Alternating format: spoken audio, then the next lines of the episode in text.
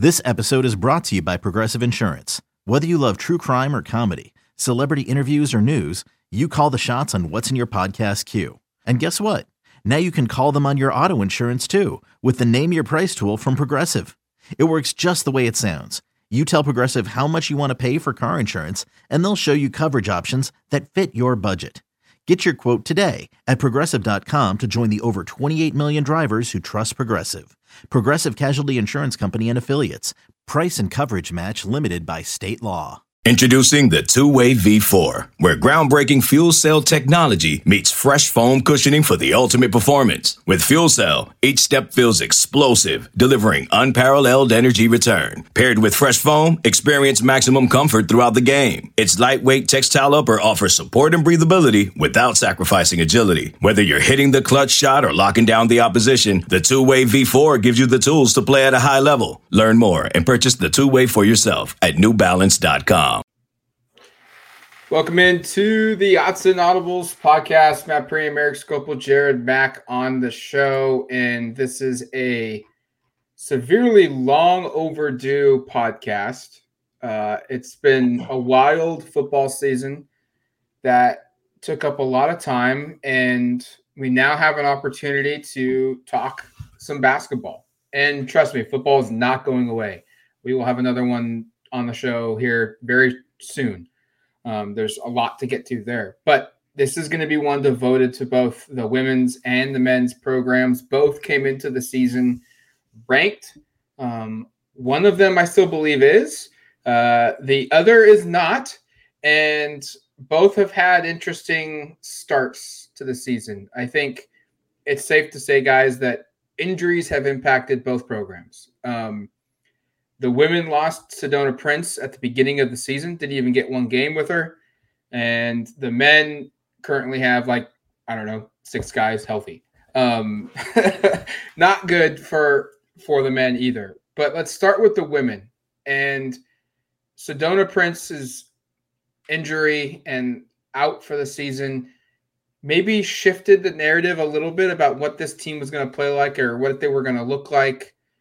But it's also opened the door for some freshmen having to play a lot. It's opened the door uh, for a person that was added to the program. Maybe Eric, you can speak more of this last year. That was like, hey, like maybe she's going to help us long term, but her first couple of years could be interesting, and she's kind of blossomed a little bit. I believe we're speaking about Phillipina Kyei. Yes, we are. Yeah, no, it's been well, first off, there were three six foot seven or six foot eight players on this roster available like October 22nd. And there's now currently one because Prince goes down for the season. And then Kennedy Basham, a true freshman who's six foot seven, who was supposed to probably have a limited role if Prince was available. But then when Prince wasn't available, was like pushing to start or at least having a, you know, playing probably 10, 15 minutes a game. She goes down with a knee injury in like her first eight minutes of college basketball in the season opener against Northwestern. So, they went from having three like you know like they were to have like a, a, a, trip, a triplet of tower uh, tower triplets whatever you want to call it you know like the twin towers they had three of them. They had you know a huge front line that they were to throw out there and two of them are out with injury right now and now it really does fall on Kyei and I, I thought she played really really well especially this last week up in Portland. I think that was one of the big takeaways along with the emergence of some of the freshmen was just how impactful Kyei was. You know, she was the tallest player on the court in both games. Um, a very hard fought loss to North Carolina, who's now number six nationally, and then a, an eight point win over Michigan State. And I thought she was impactful on both ends of the floor. She's got a little bit more confidence offensively uh, with some post moves around the basket. Defensively, she's always been a problem because of her height, her length, and and pretty impressive agility. Like um, you know, I think Sedona Prince was oftentimes a defensive liability despite being six foot seven. You know, she's not was not very quick, not very, especially in terms of reacting to things on the court. I think Philly is is somebody who has already shown a pretty high end defensive acumen. Does she get beat now and then? Yeah, but she's also impactful in ways that Oregon really hasn't had at center in a minute. I mean, uh, Ruthy Hebard and Nyara Sabally were much better offensive players, much more reliable offensive players, but neither were quite the defensive presence of Kyei. And, and she's also just been a fantastic rebounder. This weekend up in Portland, I think she had 11 rebounds in the loss to North Carolina and, and 16 in the win over Michigan State. So her, her play has been really impressive. There's still a lot there. You can tell she was six for 13 from the field against Michigan State. Those were all basically in the paint touches too. So she had probably could have had three or four more made baskets, but definitely an encouraging sign and, and kind of rewatching the game. Obviously, I covered both of them and, and, and rewatching it and kind of checking out the broadcast. Both both broadcast crew, crews really made a point of speaking to her importance in the game and kind of how she's a developing star. And you kind of wonder here, this front court. I don't know how much longer you want me to talk before we bring in other voices in this podcast, but her and Grace VanSlooten, who's the freshman I wanted to get to as well, like that could be a really, really dynamic front court for Oregon for several years as a freshman and as a sophomore, who both played really, really well early on in their their young careers and especially this season. Yeah, I think I've been most impressed with Jennah Isai. And, you know, just before I start going, there's some construction going on somewhere in my apartment complex. So there might be a drill bit noise here or there. So I apologize for that. But yeah, I've been, uh, I think between Jennah Isai and Grace Van VanSlooten, it's hard to me, it's hard to establish which, which person has been um, more, I don't know how to describe it, more impactful this year, just because Jennah I don't think the expectations were her, were for her were that high heading into the year. I know she was a very highly talented recruit going into the season. However, I don't I didn't expect her to be this polished overall. Um, she's excellent at driving to the rim, draws a lot of fouls, um, hits three pointers. She's like a perfect modern uh, basketball player, just strictly threes and getting to the free throw line. No mid range jumpers here. But Grace VanSlooten has been everything as advertised. Um, six foot four, floor general, is similar, I would say, to Nyara Sabally or Satou Sabally, and just that she can bring the ball up the court if needed um, at her size and at that power forward position. Um, I think that's that's really helpful because in, in the couple of games that I've been able to cover this season, you know, she's been adamant about running the floor. She gets the rebound and she'll try to go coast to coast, or she'll at least you know d- uh, dump it off to Te-Hina Paopao or Endyia Rogers and just get the break going, which I think is really important for this Oregon team and I think it's why they're playing um, better than they than they were last year. I think they were a little too slow. I think they're not a. That's not how uh, we've seen Oregon play in the past with Sedona and with uh, Nyara as like the front court. Apologies for all these drill, drill sounds going on. I think uh, I think the way that they play fast this season, especially with the freshmen, including Chance Gray, who's another um, very polished, I think, defensive player overall. I actually am really impressed with their on-ball defense. Um, I think the way that they're playing fast this year really helps the way that Kelly Graves wants this team to be run. Um, and you saw that a bit during the PK in, uh, Invitational or Legacy or whatever side of the bracket they were on. I can't remember at this point. Um, but it, it really breaks out into games where there's lesser competition. They just run the floor on them, get to the basket, convert layups. Um, and just to really quickly touch on Philly, uh, she's been great this season. We saw glimpses of her last year. Um, really not polished last year. A little bit better this year. Able to hit some inside jumpers and uh, jump hooks. Um, I think that's such a vital portion or part of this team because it allows them basically to go four out, one in. Just kind of like an old school like Orlando Magic with Dwight Howard, where it's one one tall center and then everybody else around her can shoot. Um, I think that's a great way to play basketball, and I think that's honestly how Kelly would would like it to be. This women's team has six players who play 20 or four, 20 or more minutes. I feel like Eric, hmm. you've been at all the games. Um, this feels like that's kind of their core rotation right there. And then they've got three others that have played in six games, all around 12 to 15 minutes. Um, but their big six, I, I think what maybe from just afar makes this team able to you know make up for the lack of height or the inexperiences. They're very balanced. Like they're really it doesn't feel like there's one player that you say like, hey, every night they're going to get 20 and everybody else is going to kind of fall in because their averages from a scoring perspective are all right around the same. They've got five that average double figures, no more than 13, no less than 10. Um, and that's I, I feel like at the college level, when you can have some really good teams when yeah you you've got your go-to player or your top two you know go-to players but when you can roll out and say hey Te-Hina Paopao is going to get hers tonight. We know that. But the scouting report says watch out for VanSlooten, watch out for Nia Rogers. But then all of a sudden, maybe freshman uh, Chance Gray shows up and blows up for for 18, 20 points. And that's not her playing out of her her level of play, which could make her pretty good. Yeah, and I think it's just a, a lot of parts that fit well together. And if you think about how spacing on a court works, a lot of parts that require defensive attention.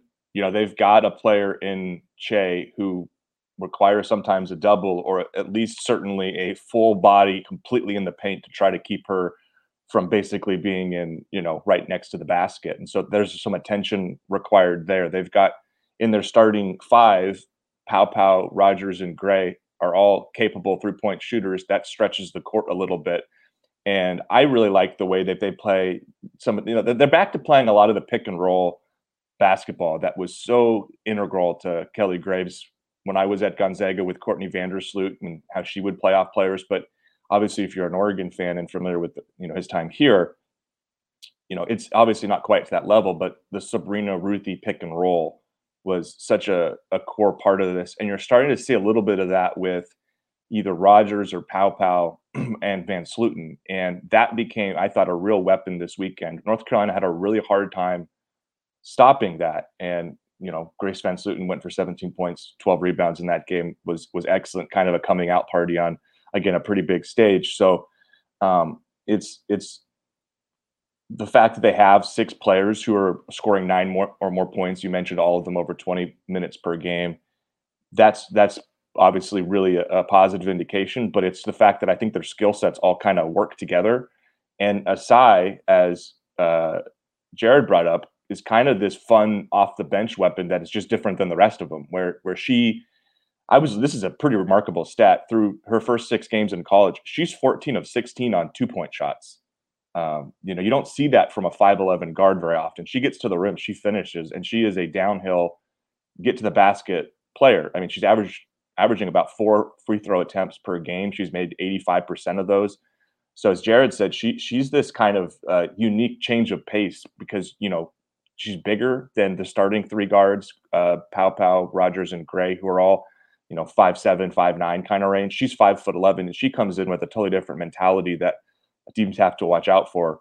Um, but the, the, other, the, other, I think the other big thing is that was really the difference in the game with Michigan State is the three point shooting has been far more consistent with this team than it was last year. They hit 10 of 19 from three uh, to beat the Spartans, five from Rogers, Gray and Hurst hit a couple. Um, but they've just got more consistency from the three point range. Last year's team, even though we do have a couple of carryovers, there were games last year where they and, and of course early season we'll see maybe they'll hit a slump but there were games last year where the team made zero threes. They they they beat cal on like 0 of 19 three point shooting and they had i think they had a couple other where they made like one or two out of you know 20 or more three point shots. So there were times last year this team just couldn't hit anything and again we're six games in they might hit a slump and, and have a game similar to that but right now there's really no indication of that. I thought they shot the ball really well in both the, both the games up in Portland. Um, not quite as well against Carolina um, as Michigan State, but you know this is a team that that that should have three point shooters that that should be able to stretch the court, and we've seen that. Um, VanSlooten and Kyei are not three point threats right now, but every other player that's in their rotation, essentially, I guess Hosendove doesn't shoot threes either, has made at least six threes this season. Right? I think that sort of stands out. Like they have um, six players who've made at least six three point shots this season and all over 32%. So um, it's there's a variety of the way that they play offense um, really kind of lends itself to really the way I think Kelly Graves wants his teams to play. This feels, again, as somebody who watched him at Gonzaga and now at Oregon for a long time, this feels a lot more like a Kelly Graves basketball team than any of the two teams right after Sabrina ever did. Those teams those teams were constructed in ways that almost forced him to play outside of the style I think he'd like to play, and frankly had shortcomings that forced it that way because they couldn't hit the three point shot. They struggled with developing some of that pick and roll chemistry. I think the I mentioned it a moment ago that that, that kind of pick and pop stuff is so valuable, and it's also just takes you know the maturation of Rogers and Paopao kind of figuring that out. Players who probably hadn't played in a system like that before of kind of understanding that relationship, and then also the bigs, VanSlooten being already good at it, and uh, Kyei developing a little bit more and becoming more reliable in terms of catching the ball on the run, which is hard for a big person. So um, I, I, just think the offense, you feel really good about where they're at, averaging about 85 points per game. Both games up in Portland were awesome in terms of just the caliber of offensive play. I thought on both sides, and and the Ducks certainly look like a team here where we're going to get into their first conference game on December 11th against Oregon State where they could push some teams in the conference. It's a really good year for the conference, by the way. You go look at the top 25. I think there's six teams in there from the comp, from the Pac-12. It's going to be a dogfight, but this team looks capable of of at least kind of you know throwing some punches and hanging around. I don't think they'll win the conference. I don't know where kind of they'll finish, probably in the two to five range, but they're going to give some teams some real problems, especially if everybody can stay healthy. I'm glad you brought up the fact that this looks more like a Kelly Graves offense because it, it really does. And you mentioned the pick and roll, but you know, you, you also mentioned that, that Grace Vinson isn't much of a three point shooter, and, and, she's just not. But she at least has touch in the mid range. She can at least space the floor in that sense as well, which again gives these open looks to more people because you have to defend all five players, like you mentioned, um, which is exactly what the Sabrina Ionescu teams were. And there's no you know generational talent like Ionescu on this team unless Grace VanSlooten turns into something. But I, I, I doubt not that she can, but I doubt it because it just doesn't happen that often. That's why it's called generational talent. It's all and it's also year one where even year right. one of Sabrina was nowhere near what it was by year four. So even if she ends yeah. up being that, this is going to be a hollow mm-hmm. version. But she's still really damn good. She she knows the game really well, and having a player like that for Kelly at his disposal to just give the ball to and kind of have her make plays or, or create her own shot or finish around the rim, which she does well. Um, it's just a luxury at this point.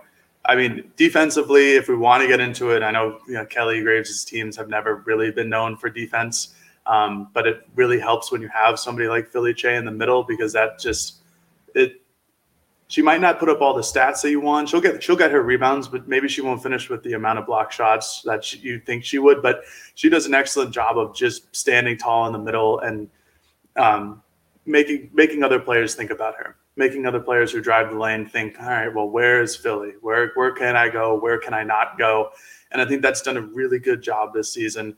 Um, teams are going to find mismatches against her if there's a smaller big, someone who's like Grace VanSlooten size, who just can move around Philly. But um, on it, more often than not, I feel like that's going to be a defensive advantage for Oregon having her um, there. Uh, Chance Gray is an excellent on-ball defender. I think she's just probably uh, in the in the couple games watching just like the most or the, the quickest, the lightest foot speed that they have on the roster at this point. Um, she's still raw offensively, but defensively, I think she could be an impact person, especially with with Indy on the other side. Nothing crazy. Um, speaking of crazy, the, the, the, videos just all kind of moved there for a second, but um, yeah, d- defensively, I think this team will be fine. Like Eric said, I think they'll there'll be a, a fighter's chance in the Pac-12. It's a very talented year overall for the conference. Um, I do really like this team. It's much more enjoyable watching them and covering them this year than it has been in the last um, or the last two years, at least watching them on TV during the pandemic season. Um, uh, yeah, it just it feels more like a, a, Kelly Graves team, and I think that's the best case possible for Oregon at this point.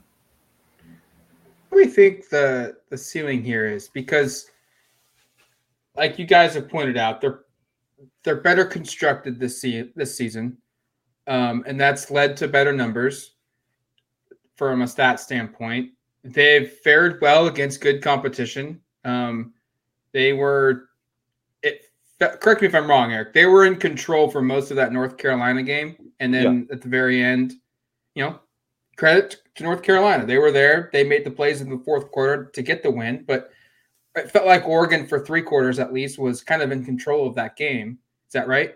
Three and a half. They were up eight with about six to go, and North Carolina won on a big run. Yeah. Yeah. So so they they've they've hung with one of the best teams in the country. They performed well against Michigan State.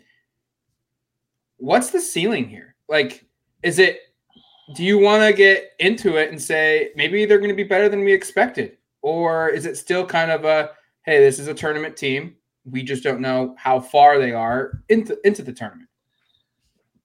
Yeah, I think they're ahead of where I thought they'd be just because the freshmen are probably better contributors. Uh, I had heard so much positive things uh, on this podcast too from from Kelly Graves about Grace VanSlooten, and she's probably even exceeded a little bit of it in terms of just her confidence and her readiness to be the best player in the court for Oregon for stretches, which you don't always see out of freshmen like Jared, and we kind of talked about earlier.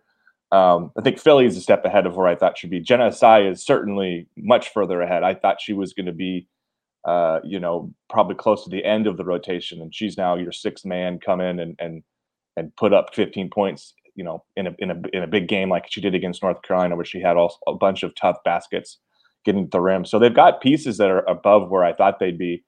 the big thing for me, and we haven't really talked about it, is just the, the lack of numbers.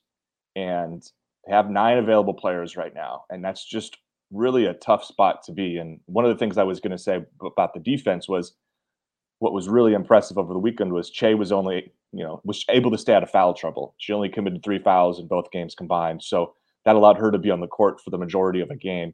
There's going to be a night where an opposing team goes after her and she picks up three fouls in the first half, and they're now playing without the rim protection, without their size advantage, without their rebounding advantage, and that's going to be a problem. So I, think the depth on this team will potentially cost them some games, the lack of it. The talent on this team, to me, is up there with basically anyone in this conference besides Stanford. And, you know, Stanford, I don't think that's speaking out of turn. That's a team that is literally built around multiple top ranked players in the country in their recruiting classes. They have their own six eight superstar center, which much more far, far along. And Lauren Betts, she's the number one player in the country, true freshman this year. um, they they are a problem. But I, I genuinely think this is a this is a tournament team. First off, I, I feel confident with that. They played two NCAA ca- tournament caliber teams. That was what Graves described Carolina and Michigan State, and really held their own. Could have won both. You know, they split them. I think you feel pretty good about the outcomes there. Um, but they need to stay healthy and they need to avoid foul trouble in the front court because if they were to have a game again where Kyei gets into foul trouble or VanSlooten or, or unfortunately maybe both, you'd be looking at a spot where you've got Taylor Hosendove is your only post player, and you'd be playing, you know, basically four guards and a six-two center. So that's a pretty under undersized lineup. Uh, but the the ceiling is really high, and the top tier talent is certainly high on on any given game. You know, they could go and compete with just about anybody. I'm not saying they beat the Stanfords of the world or the South Carolina or the UConns or some of those those sort of teams, but they could certainly give them a challenge just because Oregon does, as we established earlier, kind of throw the kitchen sink at you defensively in terms of what they can do offensively with all the shooters, with the size down low, with the versatility of a VanSlooten, uh, with the Isai being kind of that off the bench slasher sort of uh, type of player they really have a, a fun complement of weapons. But to me, it really does come down to the numbers and from a depth perspective. And it's women's basketball. Injuries happen at a higher rate than it seems like that they do on the men's side. Although this year, as we'll get to in a moment with the men, maybe not. But, say, watch it, watch it. It's, I, the men are pretty bad. Be careful, they're they're they're, because they're having the year from literal hell. I don't understand how that's happened. Someone's gonna have to explain.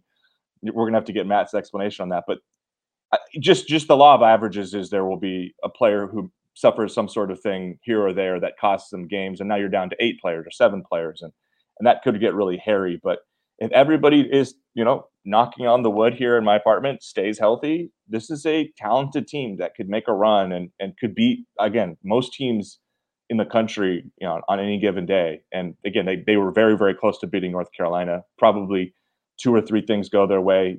They do. You know, I, I rewatched it a couple nights ago. Uh, had two chances from three point range in the last minute to tie it. Both went, you know, t- you know, in and out shots, and you, one of those goes down. Maybe we're talking about overtime and things go differently. But I, I've been really encouraged, and I think you could tell from Kelly Graves just kind of post game after both of those those games up in Portland, he was like genuinely really excited by what he saw from his team in two really you know competitive games against good competition. Yeah, like like Eric mentioned, I think that this team is exceeding expectations, at least in my opinion. I just mostly because you weren't really sure what you were going to get, and then you have, you know, Sedona Prince on on the day before. I think it was the day of the first game of, of the season, or no, the first scrimmage of the season uh, at at MKA. Um, announces that she's going that she's no not playing with the team. She's going under, undergoing surgery on her arm. Um, and you kind of look at it, it's like, well, how good is this team going to be? But like Eric mentioned, the freshmen have stepped up. I think you know Grace, obviously, Jennah Isai, as Eric mentioned, I mentioned earlier, is a player that Oregon I don't really think has had in the last couple of seasons. Um, just somebody who you know gets downhill, gets to the basket, shoots threes at a decent clip, um, plays good defense as a true freshman, fits in really well. You can't even tell that, every once in a while she'll make a freshman's mistake, but that happens. That's a freshman mistake. It's called that for a reason, but um, she fits in really well with the system. And again, Chance Gray, like I mentioned, you know, she's starting for this for this top 25 team, playing good defense, hitting shots on occasion. Um, again, not a polished offensive threat, but uh, in, in, in, the couple years that she stays at the program, um, I think that that could really help. The ceiling on this team, it all comes down to health, like Eric mentioned, and the lack of front court depth will get them in trouble at some point just because there are going to be other teams in this conference in the country that have good fundamental post players that are going to get Phillipina Kyei to bite, draw her fouls, get her out of the game, and then suddenly Grace VanSlooten is your start is your center potentially, unless you want to do Taya Hanson or Dove, and that's you know not the best idea. But VanSlooten is is six foot four, but she's not a great she's not a great post defender there's going to be opportunities for team for other other opposing teams to get Oregon into foul trouble. I'm not sure if they can get somebody to help them out this season unless it's like a walk on um, down in the low block, but that's going to become an issue at one point. There's going to be plenty of games where Phillipina Kyei has two fouls in the first quarter and has to sit until halftime. And it's all about how you can limit what the other team is doing on the inside at that point. Um, so I think that really you know, is a, is a blow to what their potential ceiling can be, just because of how quickly things can go really well to Phillipina Kyei getting two or three fouls and having to sit. And what does that look like? And just an update on Basham, who will be back this year. Mm-hmm. That is a six foot center, seven center who could, who will be expected to when she returns, kind of be that extra big off the bench. That return isn't imminent. That's probably still another five, six weeks away, I would imagine, from what everything I've heard. I think this is a mid January return. So you're going to get here for the heart of the season, which, again, if everybody else is healthy and available, you could be in decent spot. 10 players is obviously better than nine, and, and two six foot seven or taller centers is obviously better than one. Um, I also just think you have to be careful of how high expectations you set for her when she does return, because these are her going to be basically her first college moments in very potentially competitive situations. So, um, but Basham will be a, a, needed return in terms of midseason additions. Jared, you kind of brought it up. There is a player that those listening, if they're diehard women's basketball fans, are aware of. Um, from her, well, should we? I guess Hannah Gusters. She's from LSU. Uh, she's in the she's in the portal. Oregon would like to add her. She'd like to come to Oregon. There are hurdles to to kind of get over and clear, and I'm kind of skeptical from the last thing I heard that that takes place this year. So that's a thing that could happen. And if she did get cleared and did join the team, it would be it would be right around the same time Basham gets back anyway. So um, kind of just an update there because I know there are probably some listening going like, well, what about this thing that we heard about a couple weeks ago because it was kind of making the rounds. The women will be back in action Saturday at home against Portland, and then they'll get a week between games when they host Oregon State for the first of two rivalry games, December 11th, Sunday at 4 o'clock. And then their homestand continues with non con games uh, the 15th against Eastern Washington at home, and then College of Charleston on the 18th. And then they'll wrap up non conference play by going and playing in their second tournament of non conference play. I love it. I love preseason basketball tournaments in San Diego, too. If they could just waited a couple more days, we could all potentially be there. Uh, they play Arkansas and then potentially USF or Ohio State. Um, let's take a quick break. When we come back, we'll dive into the MASH unit that is also known as the Oregon men's basketball program. I'm Sandra, and I'm just the professional your small business was looking for. But you didn't hire me because you didn't use LinkedIn jobs. LinkedIn has professionals you can't find anywhere else, including those who aren't actively looking for a new job but might be open to the perfect role, like me.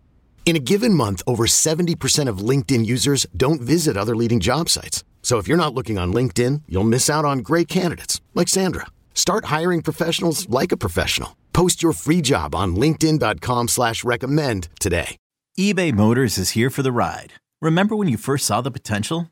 And then through some elbow grease, fresh installs, and a whole lot of love, you transformed 100,000 miles and a body full of rust into a drive that's all your own. Look to your left. Look to your right. It's official. No one's got a ride like this. There's nothing else that sounds like, feels like, or looks like the set of wheels in your garage. With over 122 million parts, you can make sure your number one ride or die stays running smoothly. So there's no limit to how far you can take it. Brake kits, turbochargers, engines, exhaust kits, roof racks, LED headlights, bumpers, whatever your baby needs, eBay Motors has it. And with eBay Guaranteed Fit, it's guaranteed to fit your ride the first time, every time, or your money back. Plus, at these prices, well, you're burning rubber, not cash. Keep your ride or die alive at ebaymotors.com. Eligible items only. Exclusions apply. All right, welcome back to the Odds and Audibles podcast. Matt Prehm, Eric Skopil, Jared Mack, devoting a whole show to hi Jared to uh, Oregon basketball. uh, the men, on the other hand, like the, the women, they're off to a good start. They've got one loss on the season. They're ranked, meeting preseason expectations. The the the men, it's been tough. I, I don't even know if we can be critical of the men because they're three and four, and really the only game I feel like that we can be critical on is the UC Irvine 69 to 56 loss, and it was worse than what the score resembled. That was the second game of the season. Um, they've played three straight ranked opponents. Houston, who's currently the number one team in the country, they lost that one by by 10, and there were parts where they were right there. They got blown out by Connecticut 83 to 59, but again, they only had like six players healthy for that game. And then they almost beat Michigan State, who uh, at the time was 12th in the country. They lost that one by four.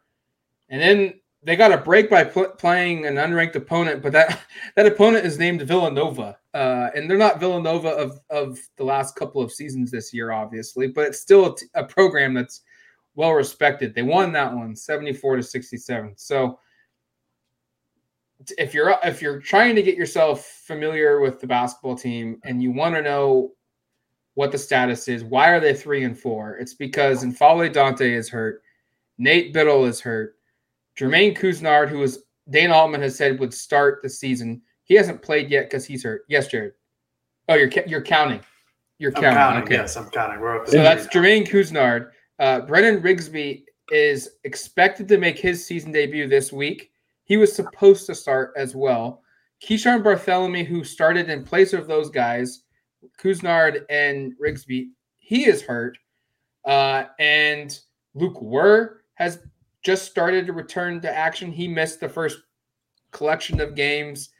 Uh, and then Ethan Butler is also hurt and on scholarship. So they've had seven scholarship players get hurt. Oh, and Quincy Guerrier didn't make practice yesterday because he's dealing with something. I if he's Oh, going to be able, if he's going to be available to anything play or but the dealing with something. how dare So- he deal? I, I don't know if it's even fair to be critical of this team just because of how many injuries they've had. There's one game I feel like it's it's okay to say you should have won that one because even without injuries. And Matt, wouldn't it almost be fair to be pretty complimentary of the last two games up in Portland? At least I feel like Absolutely. they should. Friday's game, Sunday's game, where again I I was covering my own game, so I didn't get to watch much of of, of the Sunday game. But like you look at the box score, and you've got walk on starting. You've got guys who you probably genuinely have never heard of playing like a dozen minutes in some of these games, and they were right there with Michigan State. I did catch the uh, the kind of the tail end of that one and and then held off Villanova to win again, despite basically playing with like a skeleton crew. They had like five, five, five players and a bunch of walk-ons in that game. So like I think if anything, you can feel kind of encouraged of let's let's It's a little bit similar to the women's basketball team a year ago, where they had their three best players miss like all of non-conference play, and then you're kind of going, okay, well, once everybody does get back, we're seeing some kind of encouraging signs. Maybe it gets gets good. Maybe that's a bad example because it never got that good. They had some good runs, but ended up kind of being a disappointing season. I but was it going to say. it was the same kind of thing though, where you kind of going like, well, all the good play, most of the good players are out, so like we can't draw too many conclusions. Like Matt, none of these are season-ending injuries. Correct me if I'm wrong. No. Um, Couisnard should be back beginning of the year. Rigsby should be back this week. Bittle, we don't know. Um, it's a foot injury. He's in a boot. Dan Altman said he re-aggravated the injury that he suffered in Canada in the month of August. And so he's a big man. They're all they're always cautious with big men. Um, Butler don't know when he gets back. He hasn't played in his career though. Um, Lok Wur is back playing, but Dana's like he's so raw. He didn't he didn't get cleared to play until the night of the UConn game. So like he went into the PK 85 without any practice. Um, but none of them none of them are season ending. It's just can they tread water until a collection of them get back? That and that was just going to be my point. Was if you if you want to be glass half full, which we we do try to be on this podcast from time to time, um, you just kind of think, okay, let's hope everybody at some point is available together, and if they can just, as you said, sort of tread water, win a couple of these games, hopefully not lose any games to teams that they shouldn't. Again, there's some games on the schedule coming up that you think you have to win. Hey, maybe they can put themselves in a chance, you know, in a spot to get hot in conference play.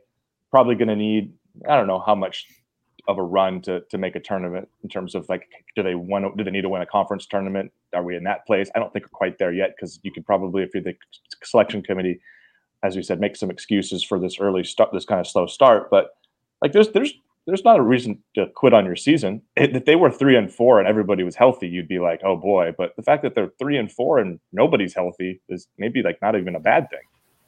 That's that's a good way to look at it, and that's kind of how I look at it. Honestly, is it's one thing if you lose one or two guys, and it's that the selection committee and a lot of people won't make excuses. But you know, when you lose six or seven guys for a significant period of at least the early season, which is where you build up all the chemistry, um, that's a that's a big thing to look at. And that's a big hindrance to Dana Altman and staff. But the last couple of games, I think the takeaways have been they're getting the younger guys going and they're getting Will Richardson going. Um, Will Richardson has was phenomenal this past weekend at the PK 85 or the Invitational, the Legacy, whatever you want to call it. Um, like we talked about on the Monday podcast, our mailbag edition, Matt said I think like Will Richardson didn't play 46 seconds out of 80 minutes in the final two games of that. Um, a great conditioning, very impressive. Will. B, uh, he was excellent during both of those games. He finally got to a good start. Um, played a lot of isolation basketball, mostly because he had to, because he had you know James Cooper, Jimmy Coops, as I like to call him, uh, walk on playing with them.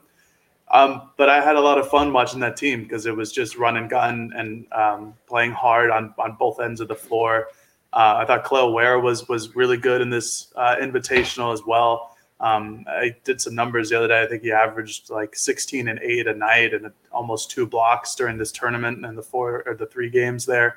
Um, he's been really good to watch. And obviously, as as N'Faly Dante and Nate Bittle come back, his minutes might go down. But I don't know. I think he's been showing a lot. I think that he would be a nice compliment to N'Faly Dante as somebody who can stretch the floor, shoot from the perimeter, um, play defense, be able to move in Dana Altman's zone or a matchup zone defense. Um, I like him in this Oregon system. It started a little slow, but after that Houston game, he's turned it up a level.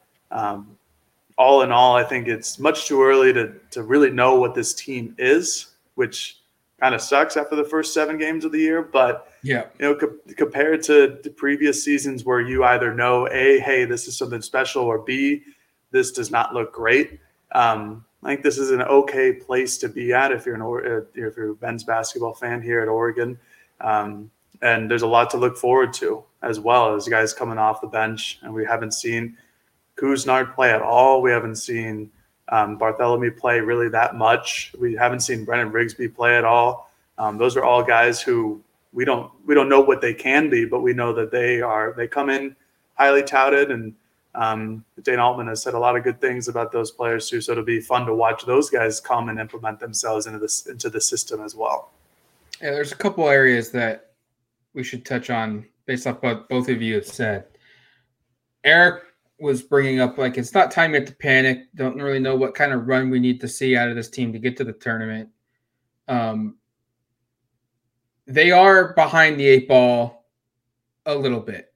Um, the losses that they've got already through four and the conference itself not doing very good has hurt the strength of the league. And so if you're Oregon, it's imperative that you hung with Houston. It's imperative that you hung with Michigan State. You beat Villanova.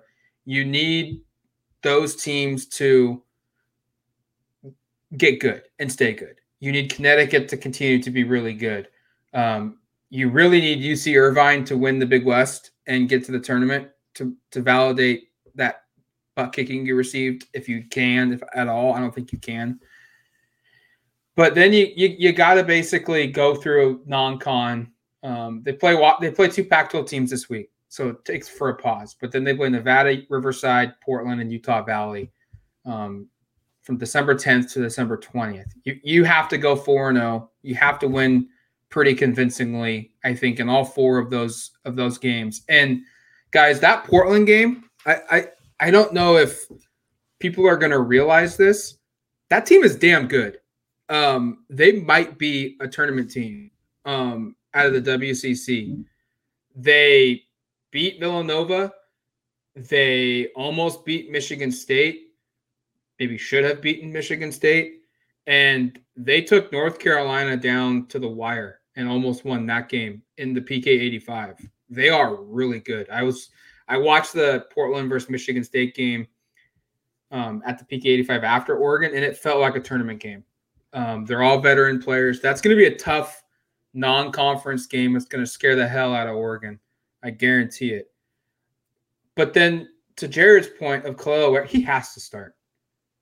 I, I, I, I think it's very clear he has to start moving forward. And Dana has talked a lot about there's so much more there. And he he admitted that there's that Ware came into Oregon with the reputation that, you know, sometimes he just doesn't go hard all the time. And mm-hmm. 24-7 Sports has a 2023 NBA mock draft up the day of this podcast.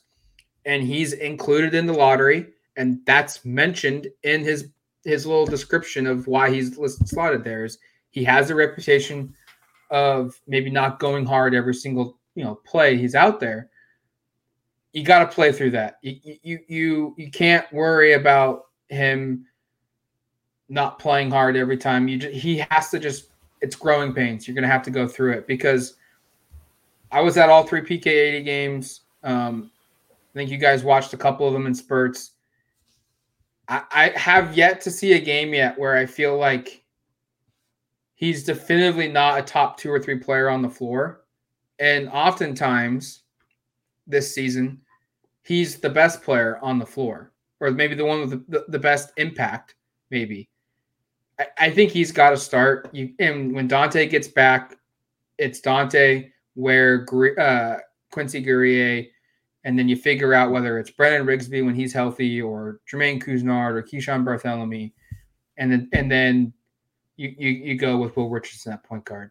And I I think the pieces are here where if they can tread water long enough, get themselves healthy, they can go into conference play and they could rip off a 13 and 5 record and maybe a 14 and 4 record, which would put them in discussion for the tournament as an at-large bid. All right, man, I'm going to put you on the spot. Dana's had what seven, eight five-star recruits something like that. Maybe maybe yeah. maybe I'm a little shy. Maybe it's a little more. Where is Kel'el? Where I know we're seven games in. Maybe it's too early to kind of to, to do this, but it feels like the upside there is higher than it was for several of these other guys that they've had. Is there a chance you look at this as the best five star, probably a best five star one and done they've had, or kind of what's the hierarchy for Dana five stars? Um,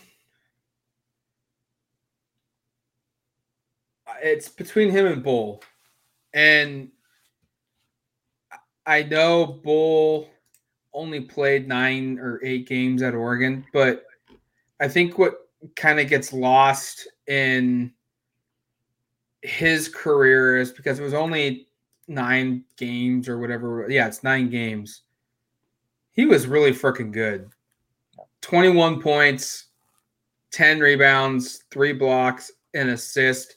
He made 52% of his threes that he took, 56% um, of his shots from the field. And when you look at Kel'el Ware, seven games in, 11 points, uh, one and a half, one almost two blocks per game. He's shooting 33% from three, six rebounds. So I, I would think Bol is the more impactful one. Now, when Bol showed up, it was very clear. Hey, he's starting. Like he's he has to start for Oregon to be, you know, good or at the at its full potential. That was not the case with Ware. So and, and Fale Dante is really good this season. And um I mean I think Tom Izzo or maybe it was Dan Hurley, yeah, UConn game, said that Dante is one of the best big men in college basketball um, post game, and that they were really pleased that they were able to you know limit him because they knew he was really hard to guard. So I think that impacts Ware's productivity here a little bit. So maybe if we couch that discussion and look at it from maybe the UConn game, Michigan State, Villanova, and then count the next four and see what he does. Maybe we could go back and think because his I think his his playing time is going to skyrocket, and you know Has I think to. this past week I think this past weekend showed that it needs to, and I think it's going to. Um, and so maybe we we we pause that question and we come back in four games, and we might have a better idea of it. But I think it's between him and Bol, easy. I think those are the easy answers. I, although I would take Ware in terms of upside value. Um, I think just he moves oh, more easy. fluid. Yeah, he yeah, it's more fluid on defense. At least Bol has some lateral issues, but you see it in the NBA and what Bol Bol has become and is actually healthy now. Um, Eric knows. Bol, um, Bol, Bol, Bol, really strong NBA season for those not following the NBA. He's like very, very good, legitimately good this year. Legitimately highlights uh, on Twitter every single night. It seems like. Yeah, and so that was the potential upside of, of Bol. And again, his length and his versatility is bar none. Basically, he's he's like the American Victor Wembanyama, but the the the, the Kmart version. Um, no disrespect to Bol if you're listening, um, but Kel'el Ware is just going to be a monster on the defensive end in the NBA. He's going to have like that Robert Williams type role where he just kind of sits on whatever guy can't shoot along the perimeter, um, runs from corner to corner. Um, you know, Matt, you mentioned this, and a lot of NBA scouts have mentioned this as well of, of Ware's like maybe he takes a play off or two. Um, in watching him, it just seems like the game comes so easy to him. He doesn't. It looks like he doesn't try. It's very like how a baseball player had the same thing. It's like, well, you know, they don't really try too hard in the field, but they make every play. It's like you wish that they would give the extra effort. Um, kind of like how Robinson Cano was for the Yankees when he was first coming up. Like he just gets the game. He just understands. He he might yeah sure he might take a playoff or two. Um, I don't think there's any been any there's ever been anybody who hasn't. However, I think the game comes so naturally to him, and everything is so easy that it looks like he's not trying. Um, but he he's been really good on defense so far this season, um, which I've been impressed by because Dana Altman's defense is always something that freshmen big men or wings or point guards, whatever the case may be, have to adjust to because it's just not what you play in high school. Nobody comes close to playing that in high school. Barely any teams come close to playing that in college. Um, but he's done a good job so far. And I agree with both of you that he has to start or at least get a minutes uptick. But I'm wondering where that comes from because I like Oregon starting five with Quincy Guerrier at the four and not N'Faly Dante at the five. I think that's um, frankly, if I were like an NBA general manager, I would want something like that where you have a six eight, six seven guy at the four who can guard other fours, and a big, big bodied five who can defend the rim, grab rebounds, and get some post touches as your starting center. Ware I don't know if he could fit at the four and, and Quincy Guerrier at the three. I think that might be too big and too little floor spacing because despite Quincy Guerrier's ability to shoot three, he's good as both a shooter and a driver and an offensive rebounder. He does all the dirty work for that Oregon uh, offense. I just he's got to be like the sixth man. He's got to be as soon as the fall gets a foul or two and they want him out, Kel'el Ware has to come in. I don't think it should be Nate Bittle. I don't think it should be Rivaldo Soares if he's coming off the bench, which he won't be for the foreseeable future. But um, I agree with both of you guys that he needs a minute uptick. He's just he, the the more he learns, the more he plays the game at the collegiate level, um, the better he's going to become. Yeah, the the who you pull off is going to be a really tough decision to make. And if it was a couple games ago, I it would hurt to say it, but I would say you pull off Quincy Guerrier because he hasn't played really effective basketball, but he looked really good against Villanova. He still made some fouls that were questionable, but he looked really good in that in that power forward role like you talked about. He hit threes, he went down on the block when he was guarding, being guarded by smaller defenders, and kind of did you know what we all kind of expected of him um, this season. And I, I I would hate to pull off his leadership too. That's a big that's a big thing for me. And so maybe for for Dana, you, you just have to figure out uh, how you can make this work. I, I don't I don't know. That's a tough that's a tough tough call to make. Um, because one thing I think that's really special about Kel'el Ware is Jared, Jared brought up he, he's he just looks more poised than a freshman. And I thought this weekend he did a really good job of all season, really, of not getting baited to block shots. Like we see that with with freshman big men. Like Okoro was famous for it, trying to block stuff he had no like chance of blocking and would get a foul. We, we saw Jordan Bell as a freshman set a school record in blocks, but also picked up a lot of fouls because he was so aggressive doing it. Um, 2.7 blocks per game for Jordan Bell as a freshman, 2.4 block or, or, fouls per game as a freshman for Jordan Bell, 2.7 fouls per game as well for Kenny Wooten. And when he was a freshman, Kel'el Ware averages one foul a game, almost two fewer fouls than these two guys.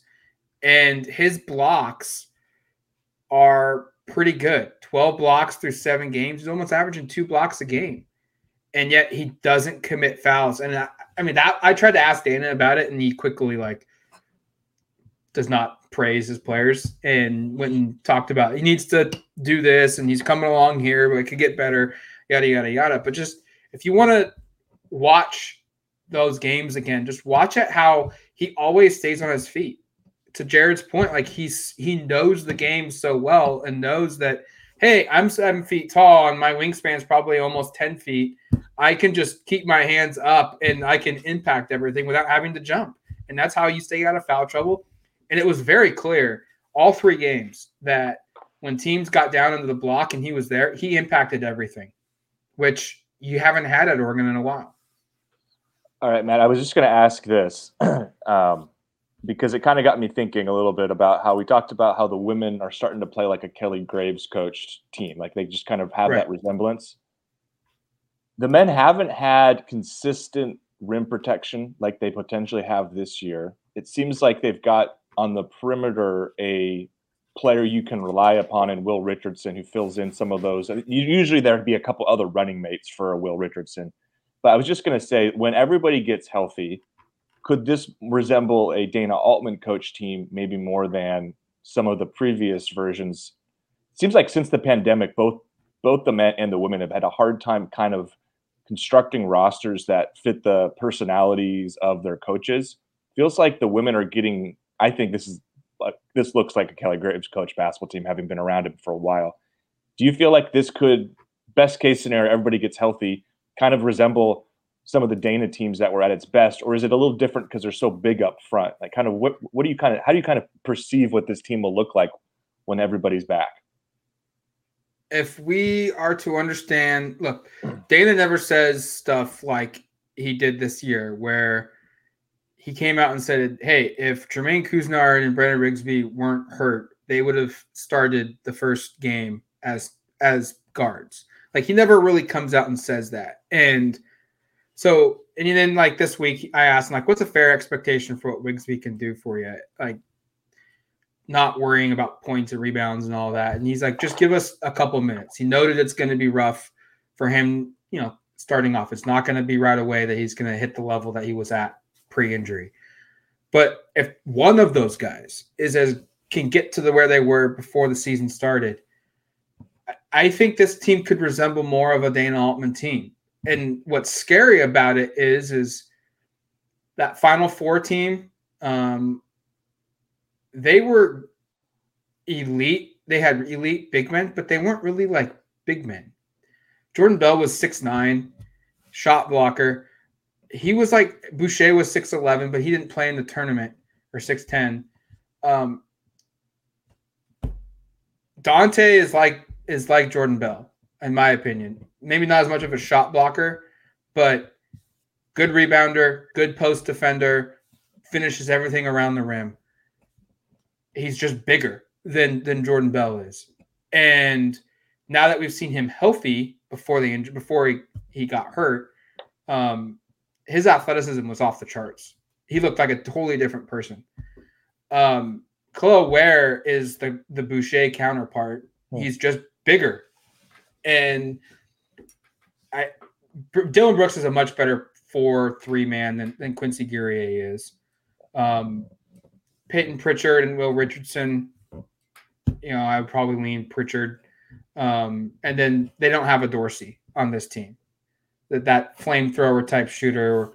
Um, but the, the, the point here is is this feels like just a, a lesser version of that, and it's the gap's pretty big, sure, but this feels more like a Dan Altman team the way it was constructed. If everything comes back and plays like it is, to the point where like yeah, they could be if they get healthy, they could be a really damn good team come March that you don't want to play. The question becomes can they avoid enough losses where they're not having to sweat out a a March Madness selection show as a play-in seed, or are they all the way in? And I don't know if they can get there yet. You know that that's because it's it's a lot of injuries and they're getting these guys back into gear is going to take take time. I don't know if they have enough time.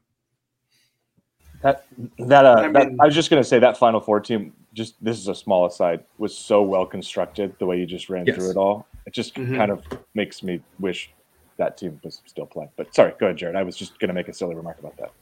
No, you're good. Great team. Um, for me, I still think it's way too early to know if this is a real Dana Altman team. Um, construction wise, you see it. You see the moving parts. However, all those parts aren't moving right now because half of them are injured. And until you get a majority of your parts back and see how they all fit into this system, then I think you can tell this will be a Dana Altman team. I mean, right now they're they're running three walk-ons of the court with Will Richardson taking a like what he should honestly like 90% of the shots. Um, when N'Faly comes back, you'll get a little bit of a better look to it. I think what really matters in this situation, as it has in the last couple of years under a Dana Altman team, is how their guards can defend and how their guards can score and how their guards can shoot. Because if Oregon's guards cannot shoot as they have in the last couple of seasons, this team really struggles to, to score points because Dan Altman's offensive system is, is post centric, which is great with N'Faly Dante, who has been hurt. So that's also hurt their offense the last couple of years this year it might be different because N'Faly has played so well. But with N'Faly's passing ability, his ability to hit open shooters um, in the last few years has been great. They just haven't been able to connect, uh, except for like Anthony Mathis and the Payton Pritchard show.